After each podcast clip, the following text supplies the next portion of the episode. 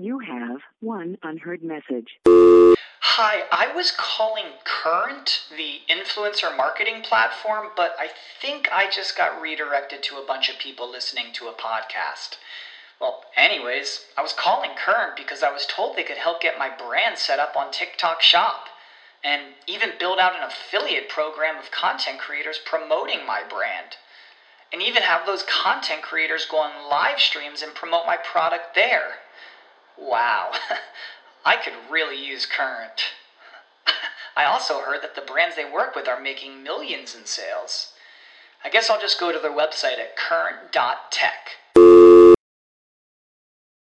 When you need mealtime inspiration, it's worth shopping Kroger, where you'll find over 30,000 mouthwatering choices that excite your inner foodie. And no matter what tasty choice you make, you'll enjoy our everyday low prices, plus extra ways to save, like digital coupons worth over $600 each week. You can also save up to $1 off per gallon at the pump with fuel points. More savings and more inspiring flavors make shopping Kroger worth it every time. Kroger, fresh for everyone. Fuel restrictions apply. All right, guys. Today it's time to have some cu- tough conversations on LOLz. Uh, friend of the show, poker player, host of High Noon on PokerGo, also a little dabbler in the DFS and best ball streets. It's Will Jaffe joining us today on LOLz. Let's do it. I, does he think? I think he thinks this. He thinks this is a go. Vegas Dave thinks this is a go. Hot naked girls doing yoga. What? Why don't you just win like a man? Random.org. Type in one for yes, two for no. and Let the DFS cats pick for you. And I'm absolutely begging you not to dupe us. Please don't dupe us.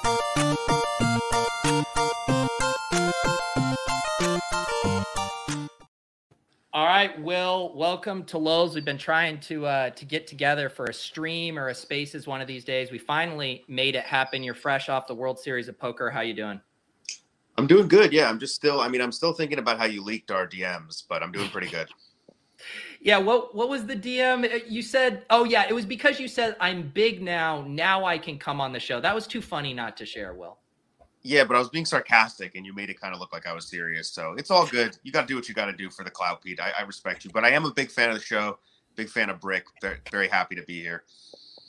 Awesome, uh, Bric, and uh, you uh, you and Will don't know each other previously, but I think we're all going to be uh, big old friends by the end of the episode. Brian, uh, how are you doing today? Fantastic. Thanks for coming on, Will. Yeah, it's an honor and a pleasure, a privilege to be here, and and I do consider myself a DFS player first. Oh, Uh, really? Mainly just yeah, mainly just in terms of time spent and hours. yeah. Uh, but but yeah, it because you started so the way i first got to know you was from actually i don't know if i knew you from trolling my streams first or when you started doing your tough conversation videos on twitter but that's when people really started to get to know you. You've now parlayed that into doing some actual content for poker go. You got your youtube link in your bio. You've gone from like cynical kind of outsider to just part of the industrial content complex. How did that happen? Um, I don't really know. Uh, someone said it best. I think they said you're really overexposed right now. Um, it just kind of, you know, uh, extrapolated. One one gig led to another. I literally did commentary for the first time ever this year uh, in February, um, and the only reason I did that was because Robbi Jade Lew w- reached out to me and was like, "I'll get you a job," and that's the first time anybody's done that in like my 15 years playing poker. And then that led to all these other things, and now I'm overexposed. Yeah, I, I literally have the word overexposed in my Twitter bio because that's how I feel uh, with with my content. But I mean, Brian and I talk about it a lot on here too. That sometimes we're jealous of all of the stuff there is to talk about in the poker streets because it seems like you guys have a new scandal or drama to talk about like at least once a month, where we have to really dig deep in the DFS and fantasy space to to do the same. Yeah, well, I think the problem is is that poker is already niche and DFS is much more niche. So if you guys have a scandal, even when you have them, they're just not that juicy generally. Whereas like with poker, poker's so like so big and and popular right now, and everybody's playing it. When you had like the airball and Berkey thing, so many people were interested in that. You know what I mean? And the it, like, I feel like with you guys, like I've seen you do like five scandals, and they're like sick, and I'm like, what's gonna happen? And then the next day, nobody's talking about it. Um, but yeah, like uh, it's it's just uh, I, I don't know. I feel like with poker, basically, there's these seismic events that happen throughout the year. Like the Robbie hand was one, the Airball Berkey thing was one, and they're really exciting, especially if people are already into poker, and they just bring everybody in as a common point. And then there's a lot of like downtime where people are just doing their thing. I don't know if it's like that in DFS, but I felt that way with poker for a long time. You can always expect uh, poker to be bigger because it's been around for you know 150 years DFS only been around for you know a decade or two. Uh, so like like I'll watch a lot of the poker scandals, and I stop playing after Black Friday. You know, so like uh, you'll get even guys, you know, old school guys like me watching that stuff where we don't really have that with DFS. You know, like no one was playing DFS in 2005. But also, DFS is such a different game. It's not played person to person. You know what I mean? Like how do you how does like Hoop and Big T settle it? Do you know what I mean? Do they play right. like a head to head? Like do they just like that's one of the issues is that with even even though it's not even about DFS being smaller, it's just like logistically, how do you make that into a good beef? You know what I mean? Like it's tough. Did you were you around for the EM2 versus uh, Awesemo challenge a couple years ago? Uh, so I've been around. I just I don't really I don't really I didn't really follow it. I don't remember what happened. Yeah, that's a but good like, example of. Why. I would say, yeah, M two would be a perfect example of someone who, if if if DFS beefs were like a thing, he would be have viral videos of him on the internet. You know what I mean? Like there are just these yeah. characters, but there's just no way to like you just play heads at like yeah. What ended up happening with him? Did they just play head to heads? Like, no, they joined small field like six man, ten man GPPs, and then and then played like ten of them. Yeah, that's even worse. I mean, it's just it's also like we live in a day and age where everybody's on the internet, everybody's kind of fired up and juiced up. So we're looking for these things to like happen. And when they do, you know what I mean? It, it sucks us in. And with poker, you have this really great opportunity to build, but then also like deliver like a heads up match. Like the Berkey Airball heads up match wasn't even streamed, but it was just yeah. a huge deal because everybody was like, "Oh, what the fuck is going to happen?" Like he's in the bathroom with this guy, you know, like it, so. I don't know how you do that in DFS. It, it certainly is uh, tough to picture, like you know, one of the Chipotle brothers. You know what I mean? Like on on like a man-made machine or something. like like just how do you, you know, how do you make that into like a pay-per-view event? It's it's too hard. I mean, where do you fall? Because I feel like the classic thing in the poker is everyone's always saying like, is this actually good for poker? Like, I think the beefs when it's like I'll play you heads up for rolls. I think that's like unquestionably good for poker. What about like the scandal stuff where it's bringing in like seeds of doubt for normies of like, wait, am I going to be cheated if I go to the local casino and play three six limit? Like, or is is there no publicity is bad publicity here? No, it's not no publicity is bad bad publicity, but people that when a big thing happens that brings a lot of eyeballs and interest into poker, I just have no way of seeing how it's bad for poker because it, it just by default just brings more interest. And for the people that are saying, "Oh, I, poker is like a bro," people cheat, people steal, people have done that since the beginning of the time. You're gambling. That's what I always say. Is like, why do we? It's not sacred. It's fucking gambling. Like, it's supposed to be fucked up and messed up, and you know, it, I'm, I'm a fan of it all. I, I don't really. I think the argument's ridiculous that it's not good for the game. Like because Johnny, we don't. If Johnny Two Shoes is too scared because Robbie had Jack Four to go to his local casino, we don't want Johnny Two Shoes. You know what I mean? We'll take Paulie the plumber. So yeah.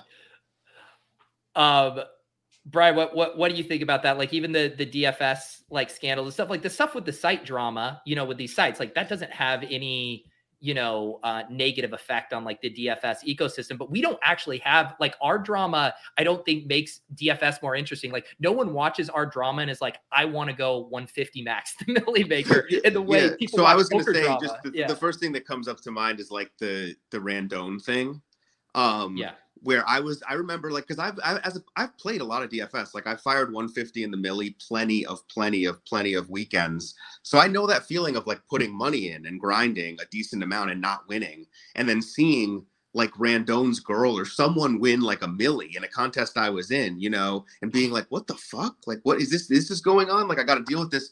But the thing is, is that it doesn't end up bringing in that much eyeballs to, to, to, to, DFS. Do you know what I mean? Like the way these these events do. I think it mostly just deters people. That's what it did for me, at least.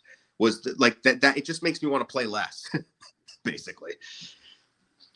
If you uh, just to, to clear Randone's name there, it was his buddy's wife. Yes, my bad, my bad. I, I, I Yes. sh- yeah, I, I don't want to get you guys in any trouble. I, I don't remember the details at all. So I just Brian's remember- alwaase caping yeah. up for Randone though. No, I That's starting to appreciate that. No, I. I don't Not want to. anymore. Not anymore. He unfollowed me. He, He, can did. never be too careful these Unfollowed days. me. Yeah. No, it's, wow. Painful So- unfollow there. Um, what uh, uh, uh, the there is I think there is one exception is like ultimate bet scandal type of deal, like where the site is in on it. That could be super damaging and just not good for anybody. But it is an example of uh, like poker's just the, the, the prime example here of all the controversies, sites, cheating players, essentially, the, the huge legislative blowback and everything. And yet look at how big the main event is. So it's uh it's really just a matter of how popular that game is and people are gonna people are still gonna play it. yeah. poker's bigger than ever. It's just you, the proof is in the pudding. It's it's not you know I don't know why it's happening, but it's happening and it's huge. And yeah, it's cool because I've played so long. I've just been in the game, you know. So it's it's I've seen these iterations of it. You know, I started playing full time in 2006 and the game was absurd then you know like i i was printing money in college and i couldn't believe how easy it was to make a lot of money and you know then it got tougher black friday happened so to see this latest surge it, obviously it's also it's, it's just great as a poker player Do you do you attribute that? I mean, obviously, there's always going to be multiple factors, but are, do you think like the vlog style stuff is like one of the biggest drivers of like the poker boom? i think it's one of them for sure i think there there are a lot of them but it's definitely one of them Yeah. Did did you get sorry, this is minute details for for poker players, but did, you get because you're you're a little younger than me, did you get a chance to play on party poker before it left the American market back then? Yeah, so this is this is how soft poker was when I was starting off. I was playing in college in 2006, and I dropped out, and I was playing on Bovada, Bodog, um, and they had 510 no limit, and I remember they made 1020 no limit, and I was already playing 510, so I just jumped on 1020 no limit, two thousand dollar buy-in, and it was really soft, and I started crushing, and I I made an absurd amount of money just because because those games were so soft, and I hadn't played on party, but I knew it was around, you know, and I, I no, I had played a little, I just hadn't won, you know. So I, I ended up I had a bunch of money, I loaded it on party and I won a tournament for like twenty thousand dollars on there. And I I started playing 1020 no limit on party. And I thought the games were so much tougher than the ones I played on Bodog Huh. that I just quit. And I, I literally cashed out my account and I never played on there again. And it's so funny because that was literally in the midst of the golden days. Yeah. It was just my games were so much softer that I just didn't even think of it. Um, and That's yeah, interesting. Yeah, but I played Bodog uh, Bovada back then too a bit, but party was the mid stakes was just um, unbelievably juicy, and also you you get rake back back then. You could get like thirty five percent on party. No, Um, I was I was an idiot honestly back then. Like I just didn't know what I was doing. Like I I just I was just blast. You know what I mean? I was just smoking a ton of They weed had in low college. cap. like ten twenty was like their highest game at that time. Yeah. Like, they didn't even open one. No. I, I fully missed out on the party poker golden years, not because I wasn't around, but because I was like too high and Bodog was too soft. yeah. yeah. Uh, Brian in the chat saying he remembers you grinding cash back in the day on stars. I think he was grinding in the Chief Supernova Elite. Is that true? Yeah, no, I was. I think I got it three or four times. I was a really big grinder because basically what happened was I started off in 2006. I played online, and then things got a lot tougher over time, and I ended up playing live. And then I grinded on. Uh, I grinded on stars like after. Basically, what happened was I was playing in New York City home games, underground clubs, and I was at a club, and a guy got shot and killed, and I was like, what the fuck am I doing in my life? You know, I was like 20 something. I, I had plenty of money. I just didn't want to play online anymore because the games had gotten tougher. So I immediately like went back home and thought of a way to just mass table. And I just started 24 tabling um, on PokerStars at like one, two. Um, and it was sick. Yeah, because it was, it, I basically had the skill to like 24 table full ring. I wasn't that good, but the games were, weren't weren't that tough, and I would just get a ton of rake back. And I remember I would I had this Gucci Mane. I don't know if you remember the rapper avatar. Um, and people would pay me off and say the most ridiculous things in chat. Joey Ingram always talks about how that avatar made me so much more money um, back in the day. But yeah, no, that, I, I, that's why it's cool to see poker now, bro. I've been through so many iterations of grinding. I've done so many different things and formats of grinding. One because I'm just lazy, but two because I I uh, just I, I just like I, I adapt to whatever the, the easiest basically route of of you know what I mean cash is within poker, and there's been a bunch of them. So when did you start uh, playing DFS, and was it as like a, an edge seeking in Denver, or was it like, hey, I like fantasy sports, this is fun, a nice area to kind of punt it off and get a sweat? It, was it was basically the same thing with poker. Honestly, uh, I I found poker and I liked it, and I liked that I could make money, but it was interesting and and it had all these different factors that drew me in.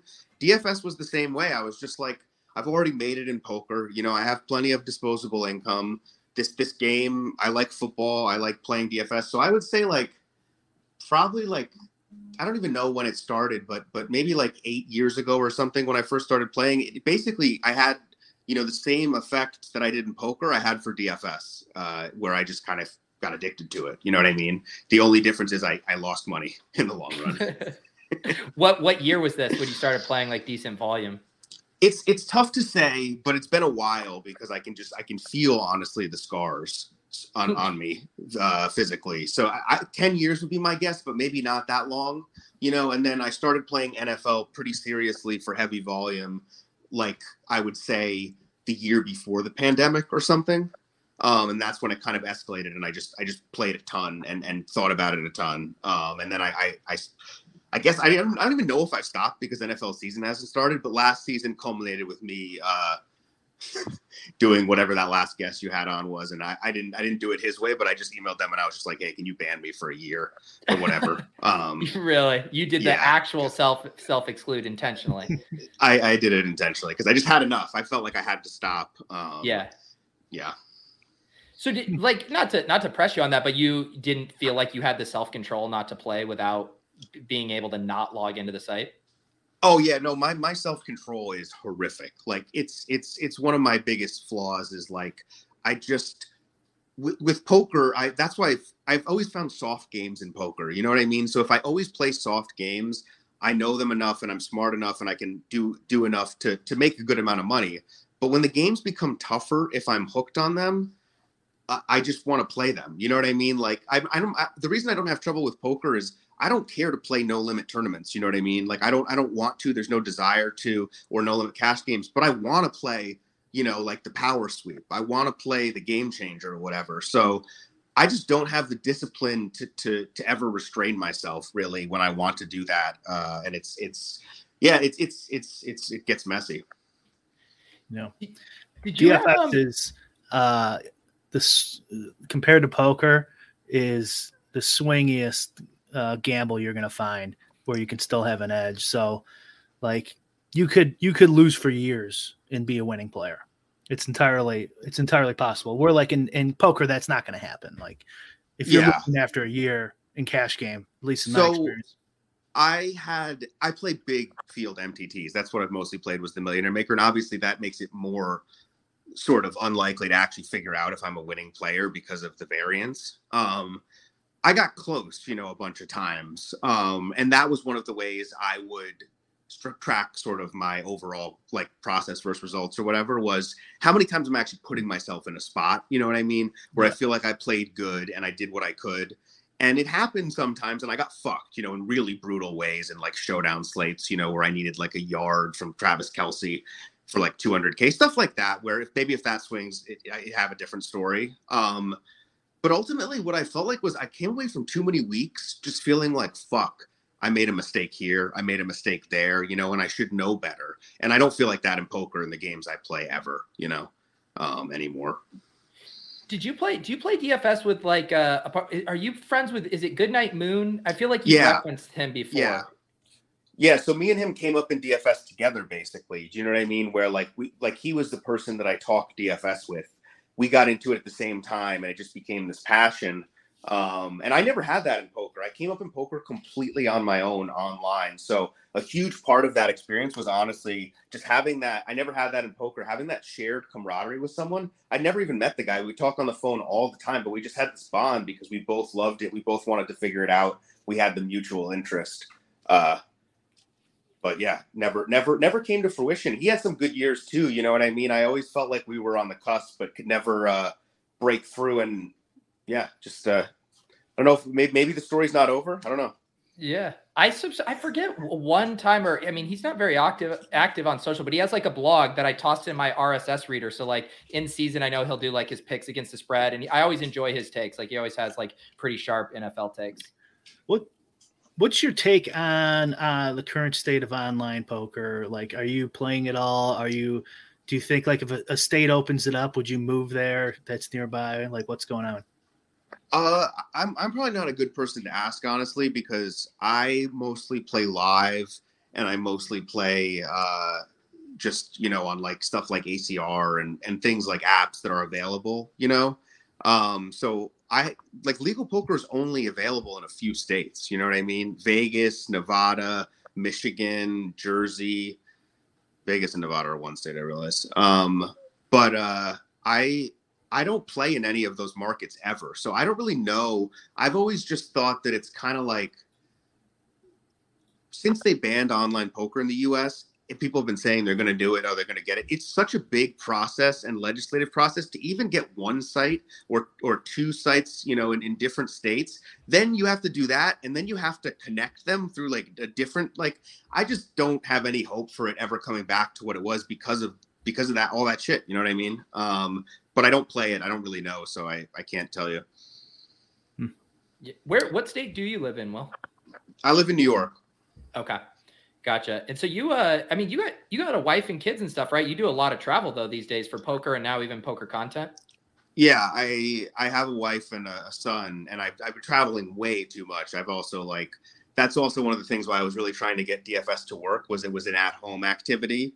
Um, and it's just so nice to be here, you know, get on my computer, whatever I'm gonna do, then go, you know, see my wife and kid versus being I was in Vegas for like a month, you know, during the series. Uh but yeah, I, I, I need to find more ways to work from home. That's part of the reason I want to get in the content game is like you can do shit. You know what I mean? Just Yeah. just you, you know you know as well as anyone. I, I legitimately haven't left my house in like eight days. So yeah. Yeah, you got a nice little setup there. I can it looks very comfortable. It is. It is. Were you were you are you or were you a GTO bro uh, when on the poker tables? No, I, I to be honest with you, I don't really know what GTO means. I'm not even like I couldn't fully explain it. Um, I, I was always a feel exploitative player. Um, I really one of my I'm interested. I'm not really. Inter- I've never been interested in poker from like a game aspect. I was always more interested in from a people aspect. So I always just tried to play the player, you know, and it was generally easy to do because the, when the player's fucking, you know, Bobby, who like is a five, 45 year old retired business guy from New Jersey, like it's not hard to play him. So I always try to do that, you know, and just play the players. And, you know, as basically what happened was as games got tougher in poker, I didn't, I just played softer games, you know, and that's been my career has been, uh, and I'm I, like, there's like, I feel like there's a stigma about that. I don't really care because I don't, I don't have like a huge passion for poker. You know what I mean? So to be a bum hunter, like it's, it's not, it's not great. I'm not proud of it by any means, but I think a lot of guys would care more that really care like loved poker you know and was were in it more for like the the passion than just the money like i have been Yeah, bum bum hunting has like a a lot of uh, like live. It's very hard to do. It's really more like an online heads up thing too. And you remember the old the old software, the bum hunting software, where yeah have the player's data and seat you at the table as soon as they sat down. That stuff may be a little questionable. yeah I, I, there there's not so much that, like people will give me shit for bum hunting live i i i'll do it you know what i mean? Like i'll i'll play but but the thing is with live like you rarely ever bum hunt because if there's a live plo game and you're at the casino and that's what you do for a living like i didn't how many 25 50 plo games am i going to get to play in? You know what i mean? Like i drive from here. So you know it, it, but but what i'm trying to say is i'm i'm i'm an edge seeker. I've always been an edge seeker in poker and more of a sort of a gambling addict than like a a crusher. You know what i mean? Like i would never never call myself that What is your what is like your your DFS process? Are you a hand builder? Are you using optimizers? Do you subscribe to sites? Do you aggregate projections? Are you using sims? What's the the will stack? the, the the problem is it's there's never been a process honestly like i'm a very like free flowing guy i'm very spontaneous so what i started doing and the reason i started playing heavier was during the pandemic season when they emptied out the arenas i felt like the, the, the league was a little bit more predictable that year and there were some trends early in the season that were just very like very blatant. Um, and one of them was like Tennessee was a really good offense, but they only had like three players that would ever go off. And the Vikings were in a similar boat. So I would just make these rules that year where I would just put like a, one of Jefferson, Thielen, or Cook in every lineup. You know what I mean? And one of Henry, yeah. Corey Davis, or AJ Brown in every lineup because I knew there was such a good chance in proportion to how they were owned that I would, you know what I mean? And I would make a rule like that. And that would be like half my lineup. You know what I mean? And that would be echoed by things I saw on film. Basically, I would watch. Every, my my whole process was I would watch every game. Basically, wow, you had your hand in the dirt. I was beyond the dirt. I was in Game Pass. You know, I was going through games. I was looking at like PFF charts to line up. You know what DB like. It was it was a ridiculous process, but that pandemic year, I felt like what happened was everybody was shifting more towards like data and analytics and projections, and what was happening on the field wasn't really lining up with that, and I could get an edge from that but it, it's just too messy. There's and there's and, and the tech is too good, and the people are too smart. And I, you know, it was it was it was too good to be true. I just hear it's interesting how two people can go two different directions where we have a very similar background. I started a little earlier than you, and I was playing online and um, excuse me, uh, the riverboats around here in Illinois, outside Chicago. And so I played a lot. You know, that's all back then. It was mainly live poker. Everyone, you know, loved playing live poker with like uh, the pre moneymaker, early moneymaker days. And I was a huge sports fan and uh, watched all the games and all the sports. And after playing millions of hands of poker and gambling eventually so much in on on sports teams, I could care less about fandom. And uh, I cannot stand going to a poker room and having to look at, at, those idiots play poker, and it's so annoying. I just I just refuse to do it. like I'm not gonna play poker live. I can't I can't handle it. So it's interesting to hear that like you're still you're still doing all that. Well, I wouldn't I wouldn't be playing poker by choice uh, anymore. It just just because I also I've played poker for so long. I don't really know anybody. You know what I mean? That's played poker as long as I have outside of like a Ike Haxton or some like extreme outlier that like loves and still is happy to play poker. You know what I mean? Most of my friends have gotten out of poker. They're doing other things. I don't think it's it's a super sustainable or rewarding long-term career unless you have a really good setup with it. You know what I mean? Like my setup is not good with it. Going to have to play live PLO to make a living with a family is not it's not it. Um so yeah, no, I'm I'm, I'm with you. I, I don't I don't I, I I also feel very I feel I feel like this. I feel very grateful to be able to play poker because it's a really it's a really fun way to make a living and it's way more exciting and interesting than a vast majority of other professions. But uh, I, I want to do other shit. Yeah. yeah. Well, speaking of like other shit and with the content, I feel like you were in like a spot where I was at too, where for a while I was just making like comedy videos and posting them on Twitter and people dug them. But then you're always like, shit, like, how do you ever like make money off of this, like doing fantasy comedy or poker comedy? Luckily, you get like the gig with PokerGo this year that I'm that I'm sure is helping. But how do you think about that of like making the content that is still interesting and fun to you, but also making it justifiable to spend time doing that so you can make some money on it? Yeah, it's it's it's been really confusing, honestly. Like I started doing the tough combos and I noticed people like them. And after a certain point, I did want to start making money on them because not because I like I want money, but I, I need money for life and expenses. You know what I mean? Yeah, and you I'm don't like, have to I'm, explain that part. Yeah, like I'm doing I'm doing these, you know, videos and people like them. But honestly, once that happened, there was a shift that sort of happened yep. that I, I feel like I, I haven't figured it out really because what made the tough convos so good was that I was doing them just out of the pure desire and and burning drive to just do it.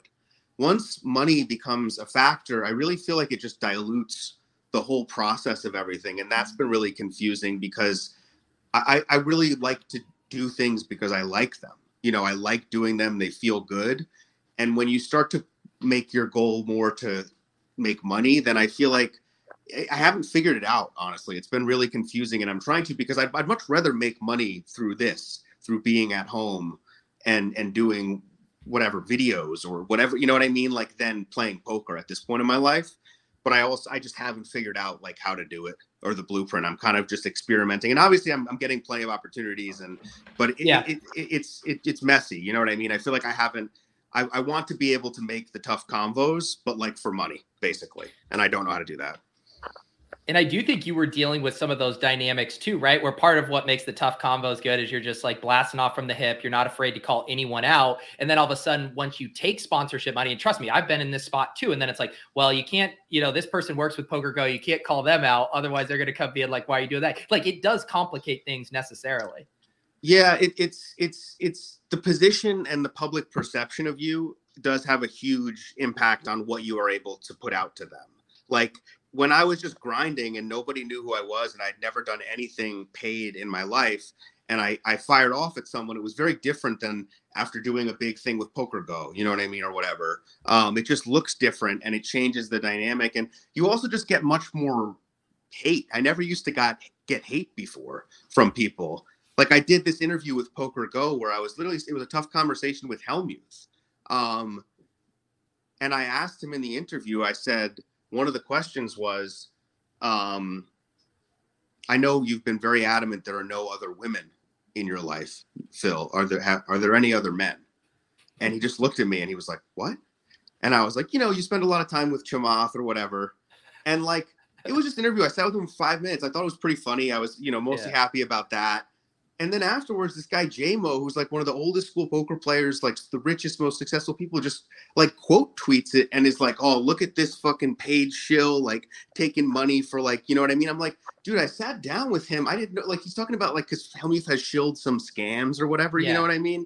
Um, Yeah. And his response was so angry, and people were like liking it, and I was just like, man, I have crossed over into this different world where, like, uh, you know, I, I I don't know how to exist in it. Really, is the truth. Well, it's it. I mean, even stuff like when we were gonna have JMac on a couple weeks ago, there were people are like, "Don't give that guy a platform." Like, he, you know, he doesn't have a lot of fans, and it's like there is a way to like do content where you still maintain your integrity as a host or a content creator, and also have an interesting guest that people are interested in that topic. It's like to be like, you can't do a show with Phil Hellmuth because Phil has done. You know, you know, sketchy things when he's still one of the biggest names in poker seems very unfair to you.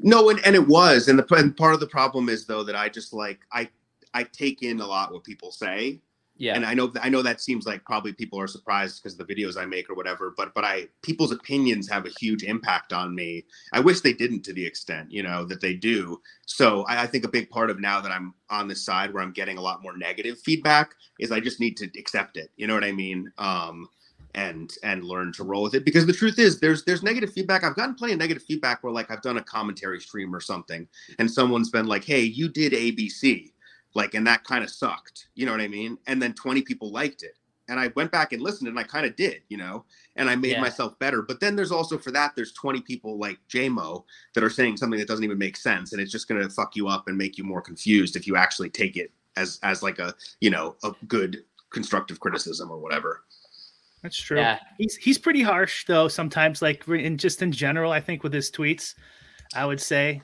But um, I mean, most people are do nothing losers.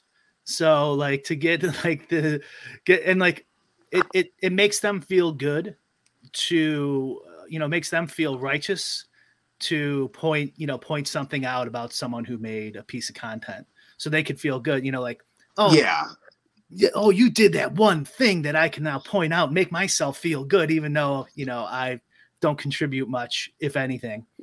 Well, I think that's also you asked about one of the biggest reasons for poker being like vlogging. I, I think the biggest reason for the growth and the explosion of poker that people don't attribute or talk about is that I think as a society, we are m- more sort of in worse mental and emotional states than we've ever been in our kind of lives. And we're looking for bigger escapes.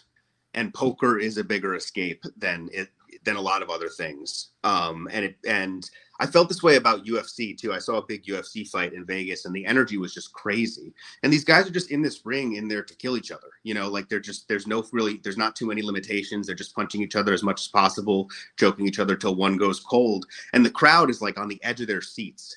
And I just feel like that the, the reason I bring this up is because there's I just feel like people are struggling a lot and are are dealing with a lot of negative emotions and feelings and that's what's also in part drawing people to things like poker and UFC. Not that they're bad things, but they're just they're they're they've been around forever, but they're just like a kind of increased level of escape from like a more less gambling induced activity, you know, or like sort of extreme activity, if that makes sense. Yeah.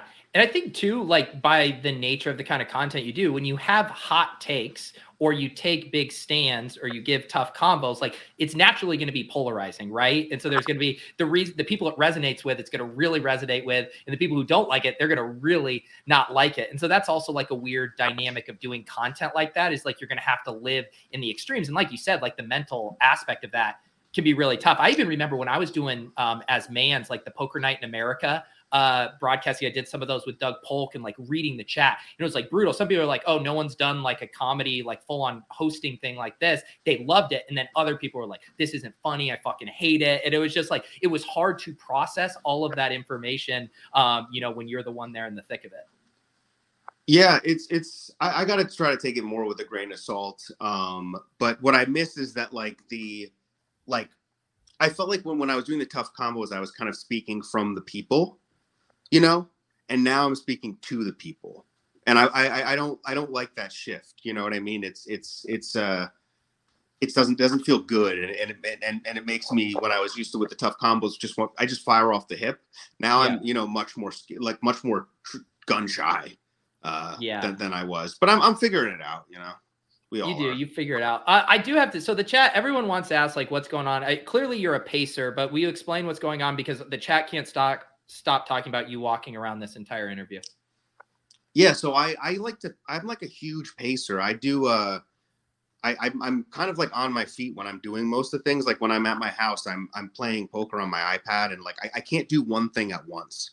So I started sitting in this interview and then I just kind of started pacing and I haven't stopped. Um, it's kind of like a nervous tic slash just, I don't know. I, I just feel, I feel more like when I talk, I, I, when I talk a lot, I like to walk around basically. Um, and I figured maybe this would be a safe place for it. You know, home isn't a safe place. My wife usually prefers when I sit down, but you know, I can sit down if that if the chat would prefer that. No, you don't. You don't have to cater to the chat. I just sometimes I have to uh, call out what everyone's what everyone's talking about. Uh, uh, speaking on that front, just because I get to ask questions that I'm interested in, maybe other people aren't. The the sausage get made on the on the tough combos. Are you um, are you bullet pointing those? Are those one take? Are those multiple takes? Obviously, they come across very natural, but I'm always curious with how that sausage gets made yeah that's another another issue with them is that they they the best ones are always natural you know yeah. it's always just how you're feeling in the spur of the moment and then you catch the most kind of the whatever the vibe or the feeling is and uh now because i'm i'm i'm worried about like getting canceled and stuff you know like it's just it's just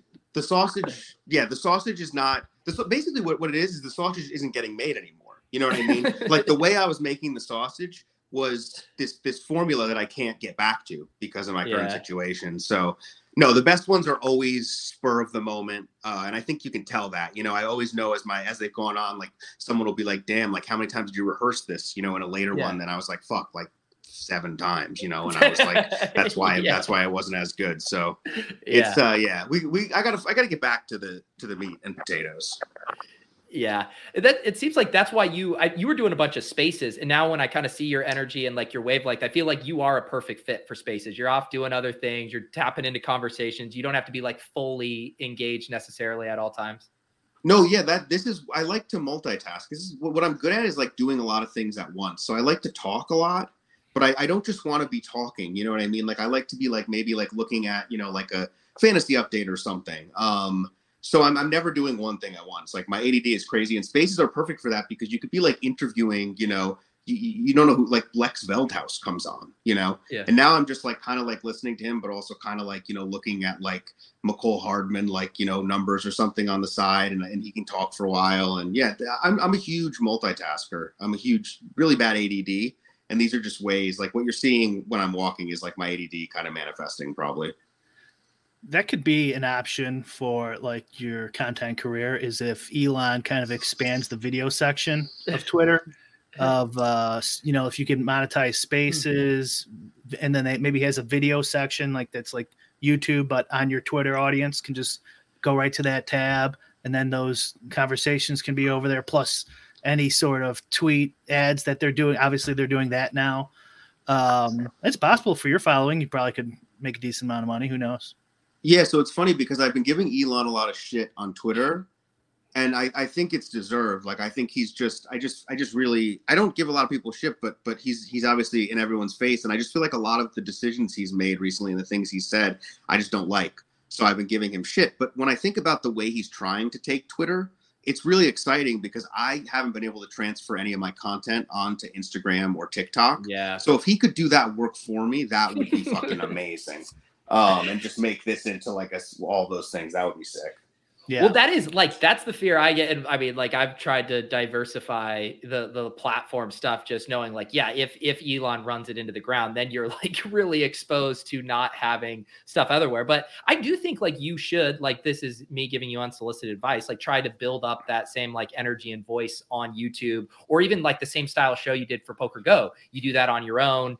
Maybe you get a little producer, invest a little bit of money into it, but like there's clearly an audience for what you're doing. I think you trying to own that on a non Twitter platform would be beneficial.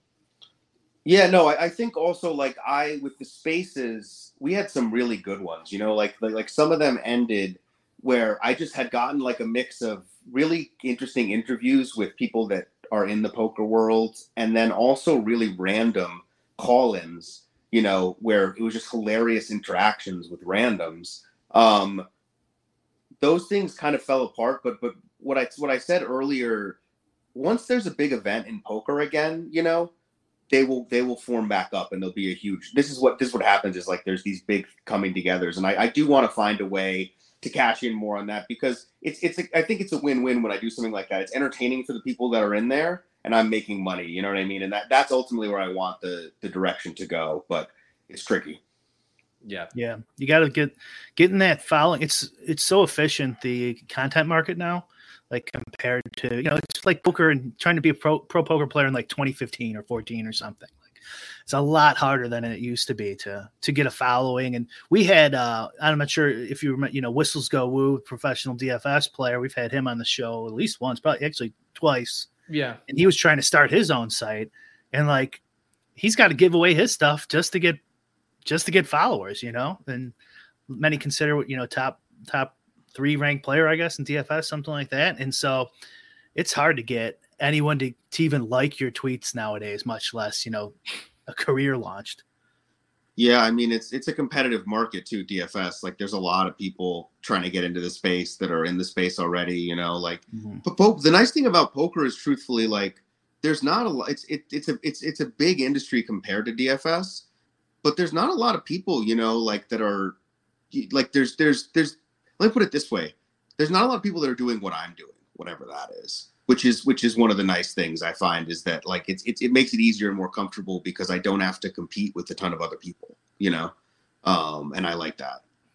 Uh yeah. but but the toughest part is just finding a way to monetize it because it, it, it just gets messy you know?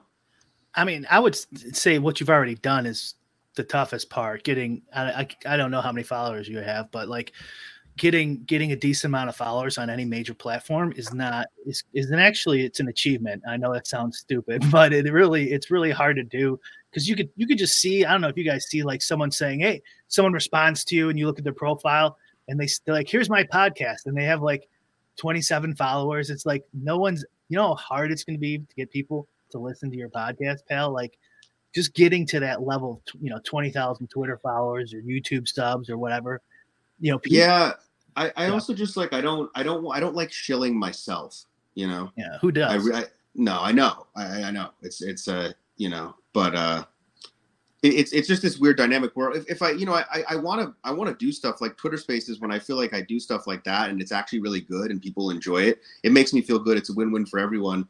But but a lot of the stuff that I do now just feels more forced. You know, like it feels like I'm doing it for money more so than just because I want to and I feel like that also ends up showing in the result too. And I want to find more of a way to. I think it's part of just figuring out different things, you know, um, like the PokerGo one. When we got towards the main event, we were doing the show every day at noon, and we got like, I think up to like maybe eight thousand concurrents or something at one point, and it just felt really good because it, you know what I mean. It, it was like a, it was like everything was coming together. But a lot of times I'm just like now I'm doing this stuff like I'm fuck I'm like here to make money, you know, and it just doesn't and I'm not making money is the thing. You know what I mean? Like it's uh, yeah. I got I got to figure that out. I know this isn't a therapy session for that. I'm sorry to Yeah. drop all this on you guys, but uh, That's No, definitely no. in your in your head though. But like we've talked about very similar things, like asking for likes. You know, we like we never do that. We probably should, and all you know, all the sorts. Like some of it though, you can kind of like get it, like trick yourself. Like I I find now that the thumbnails on YouTube are kind of fun, and I like look at Pete's or like Levitans, and they're doing these silly faces, but it's kind of funny. Like it's like you know they know that it's like the GTO of YouTube analytics that you have to do this stupid looking face. And but they're kind of competing, eh, like almost even though But- unwittingly for the but dumbest. you guys aren't face, you no guys aren't trying to like like you guys aren't trying to make this like make money off this show, are you? Well, maybe eventually. It would be nice. I I will say, like, just the amount, like, now that I have the opportunity cost of like having a kid and like stretch really thin, that I like do really have to think of like, am I making money with the things I'm spending my time on? And so, like, well, yeah, well think- let me let me ask Yeah. Bric then, because I maybe your your, your Go for it, situations are different. Bric, are you trying to make money off this show? N- no, but Yeah, uh, but but, but I'd why like is to, that? Why to like why help people why? What's the main reason behind that? That that we that we don't want to make money off the show.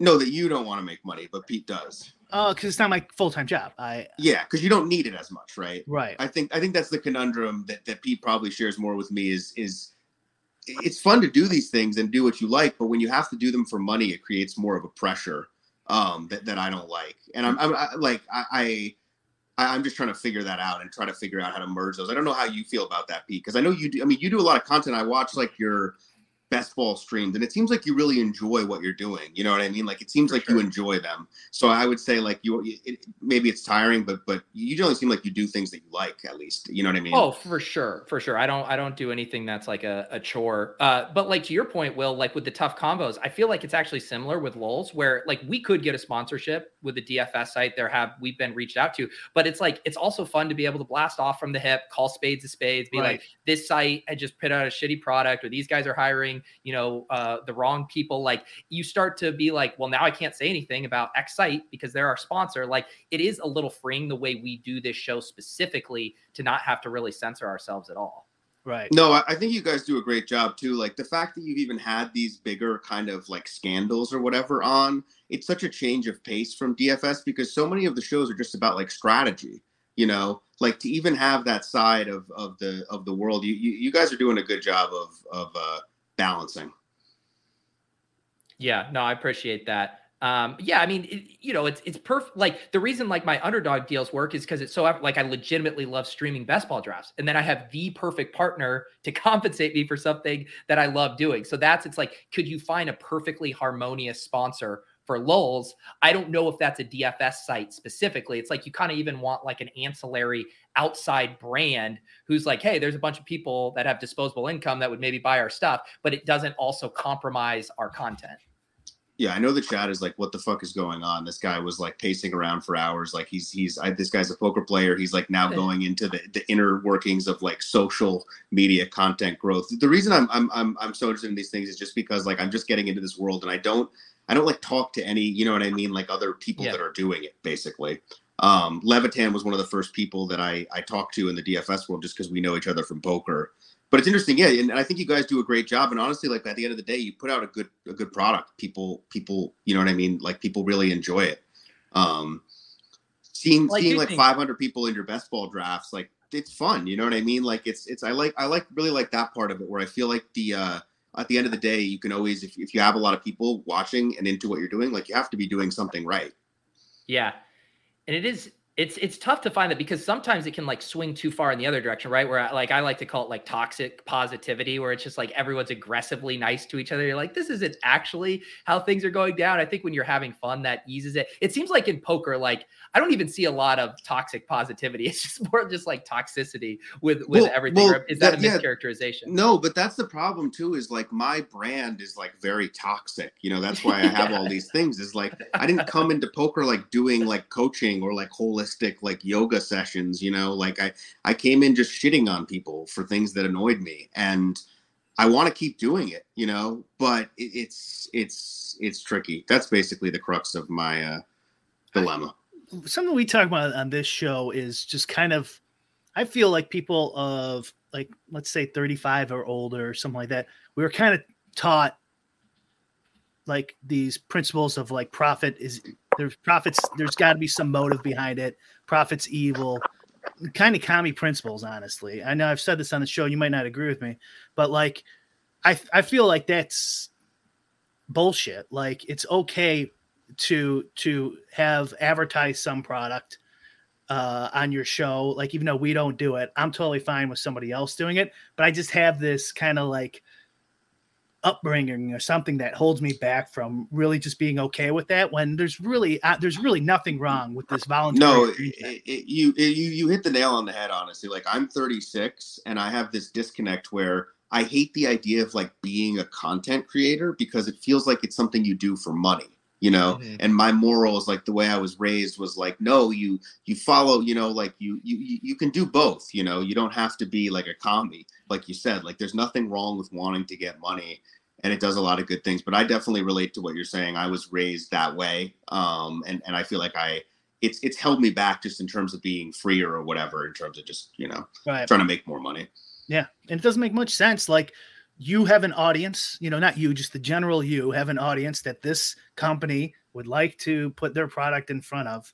And like and like the same people who like even us who will shame ourselves, they'll like listen to, you know, uh you know 15 minutes of Joe Rogan ads and not even think like oh this guy's making hundreds of millions of dollars and he's still selling ads what the fuck's you know like yeah. or like or like you'll watch a TV show and like oh here's the commercial break but you don't think like the players are bad like, you know, how could the players allow these advertisements on their sites? And it's like you don't care about it. But like in the content world, you think yeah. like you're a sellout when you're really not. Even with super chats too. When super chats first started coming around, I was like, oh, gross. I would never ask someone for five dollars or accept five dollars. Yeah, like, I'm a man, you know, like or whatever this this thing is. But like you look at these young guys, they don't give a shit, and they shouldn't. Like this is yeah. just a, it's just a completely no, different world they're built differently the young gunners like the content world guys. They're like like they have like a, a shell of armor about it where they they do. uh, you know us older guys we gotta yeah we gotta stick together because we definitely I, I can just tell that you came from the same type of like you know money is bad type of thing like we should you know and it yeah it's fucked it's fucked it, it's fine for you because you you overcame it you you know but but for me i'm still suffering.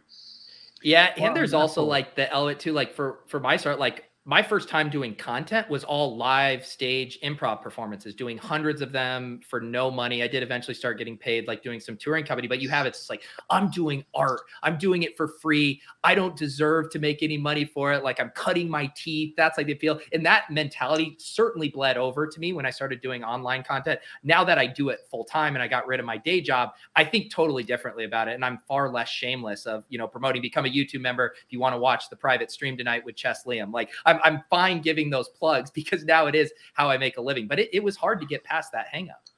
It's interesting that you did improv. Like it, it makes sense. Like I was, so I was doing the, um, I did the World Series main event commentary this year um, yeah. with Lon McEachern and Maria Ho. And I've done live streams. And honestly, I, I mean, I feel like they're pretty easy and natural to me because I just like to talk. Um, so I never have a problem filling the silence for the most part but then there's also a lot of talk at the table, you know. Um, so I can just blend in and have like a six or seven hour stream. But like Lon, who I worked with, he's just like a classic announcer, you know. Like he has these great intro lines, and it's just like World Series of Poker, you know, and he captivates you. Yeah. But he doesn't have the same sort of, you know, like the ability to just go and go and riff. And it's interesting you said you did improv. I feel like that is a, is a common a skill set for people that are making content now. Just the ability to kind of go you know what I mean? And and for long periods of time, um, not just in the bedroom. yeah, like, like over there and there's there's also different styles to it because you're talking about traditional broadcasters. I did uh, XM radio this year for the first time, five days a week in season. I'm going to be hopping back on here soon too. And like I definitely brought more of like an improv podcast casual thing. But then the way those are structured, and you have your outs and your ad reads and your you know tighter segment blocks, it was like hard. But I kind of like trying to fit my vibe into that existing thing in the same way you thought fit your kind of like loose spaces, tough combo vibe into like traditional World Series of Poker companion broadcasts. Yeah, and one of the things I had trouble with as the World Series was going on was I started doing the show. I was just like, I'm going to make fun of people. I'm going to be trying to be funny, and it was fine.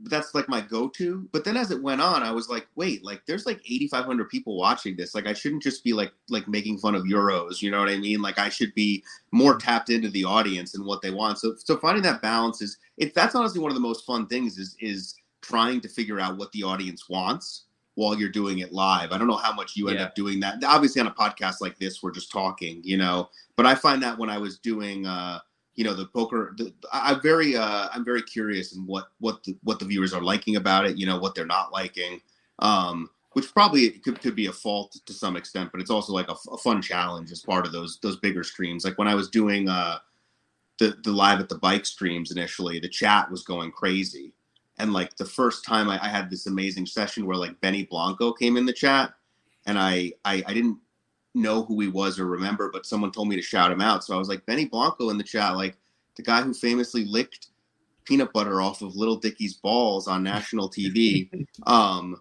just in the middle of the stream, you know, like this massive stream with Phil Hellmuth or someone on it, and like, you know, it, he he did that, but he's also like a 33 time Grammy winner or something, you know, and and and just hitting like I feel like there's this like perfect thing you get to when you're performing where you have the audience feedback in there. I don't know. eh, Do you, do you feel that at all with the stuff you do or not really? I yeah, definitely. I think it is hard too, like the element you're saying. Doesn't sound like you do. No, I mean, no, I, I sympathize with some of that because I care what people say. I care what kind of stuff people want. But I also think like if you are constantly catering to them, like one thing I hate is when people like content creators put on Twitter, like, what do you want to see me make for my next video or whatever? And it's just Yeah. like, just make what's fucking interesting to you. Like, but that also leads me to Yeah. having a lot of videos and stuff that bombs because I'm only making stuff that's interesting to me. No, it's a balance where you want to Yeah. you want to keep the, the audience happy, but you also like don't want to let every comment sway your yes. decision making prowess. Which I, I can be a you know I, I yeah I can get What- something in there. What was the feedback on like your World Series of Poker? Like you had our buddy Adam Levitan on. I assume like a lot of poker people weren't familiar with him. Like that was just a conversation you knew would be a fun one, interesting guest. Like how how was that kind of stuff perceived? So what's weird is like when when I was doing my stuff on Twitter, I got a ton of positive feedback, you know, on the bigger videos. On the PokerGo stuff, I haven't gotten like, you know what I mean, the comments a lot not a lot of people comment. Um the people the basically I would put it like this, the feedback that I got in person was really good. Um the feedback that I got online for the for the stuff I did over the summer wasn't wasn't great. And honestly, I got a lot of negative feedback, which is something I haven't been used to. Um there was this hand in the main event where Richard Seymour has pocket kings, and Stephen Chidwick rips in like a cold four bet shove with pocket queens.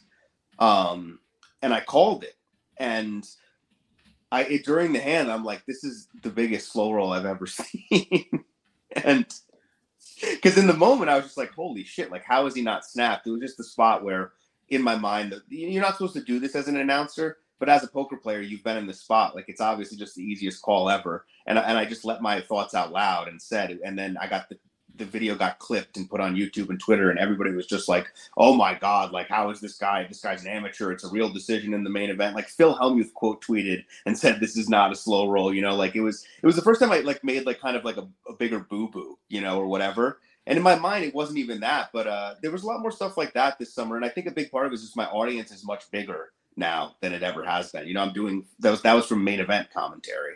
Before it was much more like people that follow me, you know, like uh and it's just I- I'm going to have wider range of of opinions with a lot more people watching. Yeah. Pete, what's that site where you can bright broadcast uh, the professional games? Pro- Oh, profe- the um the watch playback.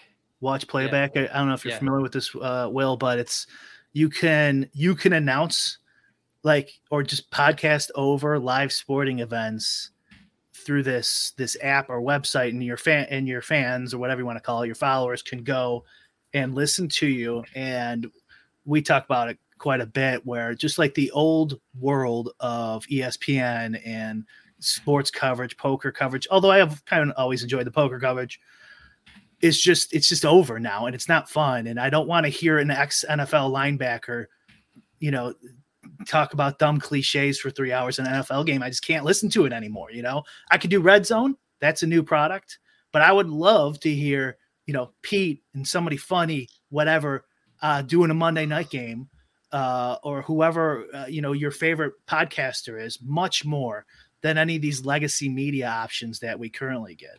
Yeah, it's interesting you say that because I think there's some things that are just so like grandfathered in and sort of industry standard that they never get questioned or pushed. And it takes like it's really hard to move these type of pillars that are in place. Like all these guys that do commentary are NFL players. You know what I mean?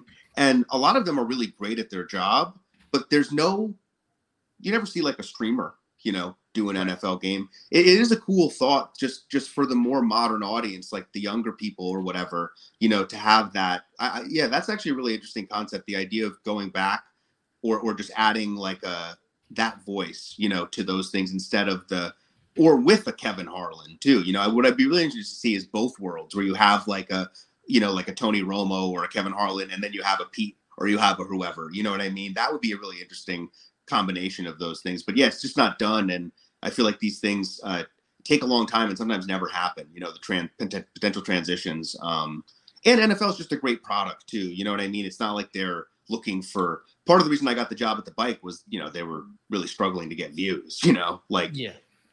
I, I do think things are changing though. You even see like a legacy media site like ESPN almost like blow up their entire model to bring in Pat McAfee to do these kind of like high energy, more casual type like podcasting blocks because they know that's the way things are moving. They have and to. so I they they Yeah. have to. So like even though it still might be a slow thing, I do think they're waking up and realizing like this drill down niche stuff, different format, like what they've been doing is not going to continue to work.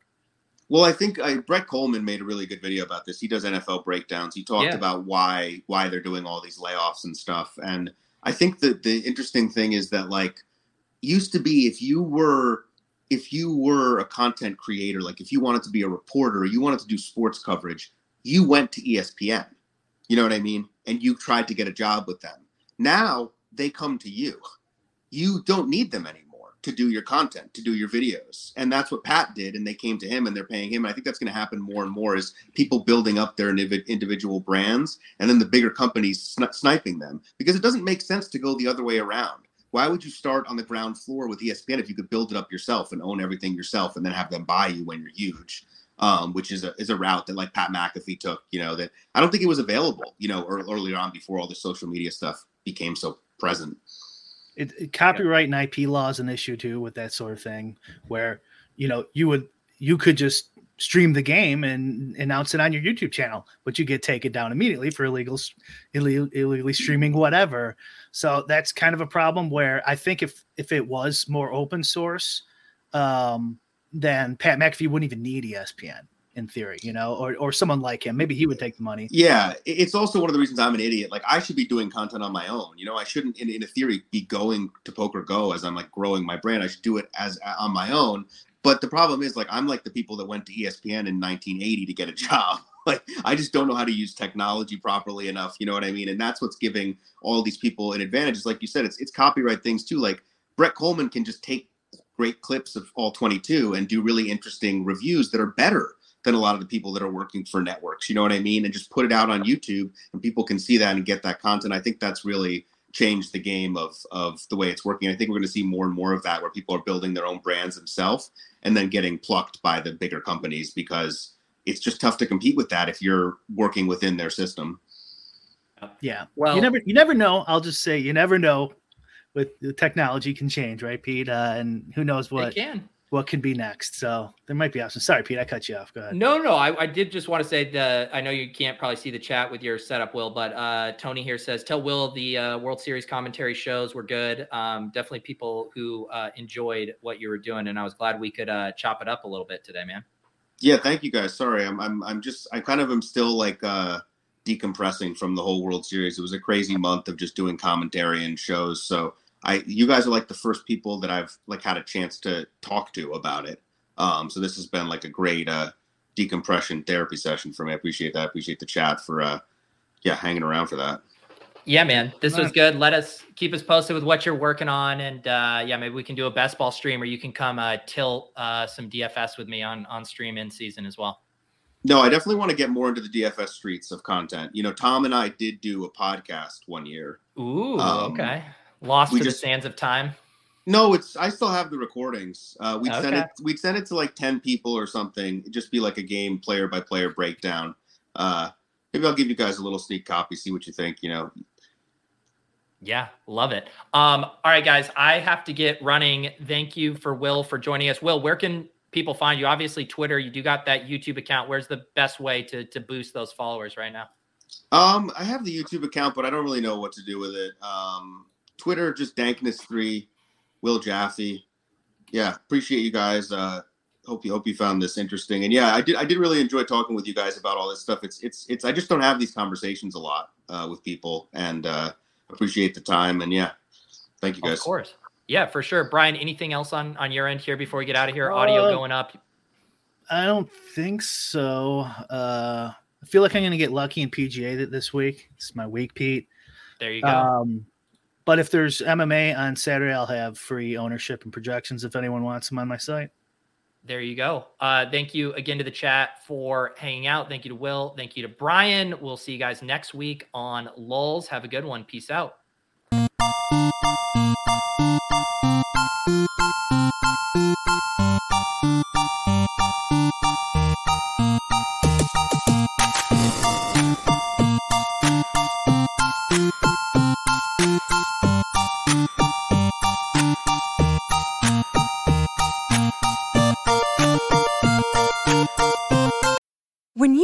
Mealtime inspiration, it's worth shopping Kroger, where you'll find over 30,000 mouthwatering choices that excite your inner foodie. And no matter what tasty choice you make, you'll enjoy our everyday low prices, plus extra ways to save, like digital coupons worth over $600 each week. You can also save up to $1 off per gallon at the pump with fuel points. More savings and more inspiring flavors make shopping Kroger worth it every time. Kroger, fresh for everyone. Fuel restrictions apply.